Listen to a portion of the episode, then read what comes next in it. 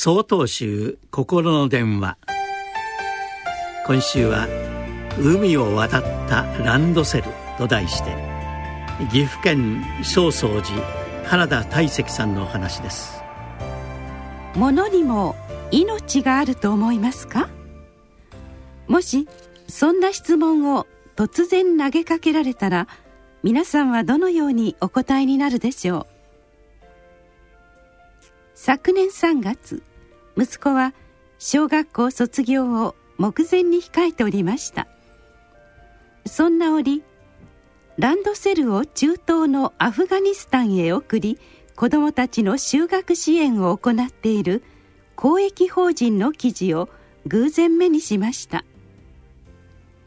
大切に扱いまだ十分に使える状態なのに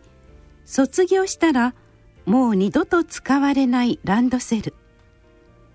小学校卒業と同時に役割を終えてしまうというのはとてももったいなく思いました。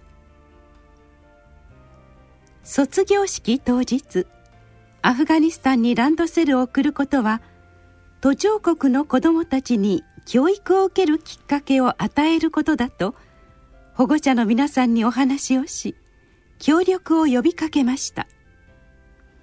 しかし現地までの送料など諸経費は支援者自身が負担するという条件付きでしたので趣旨に賛同してくださる方がいらっしゃるかどうかとても不安でした。後日支援者を待つ私の前に6年間使ったランドセルを抱えた子どもたちが次々と来てくれました。その数16名。卒業生の3割近い数でした。16個のランドセルは海を渡り新たな子どもたちの成長を見届ける第二の人生を歩み始めました。皆さんのご協力によりまた新たな命が吹き込まれたことに小さな喜びを感じた瞬間でした。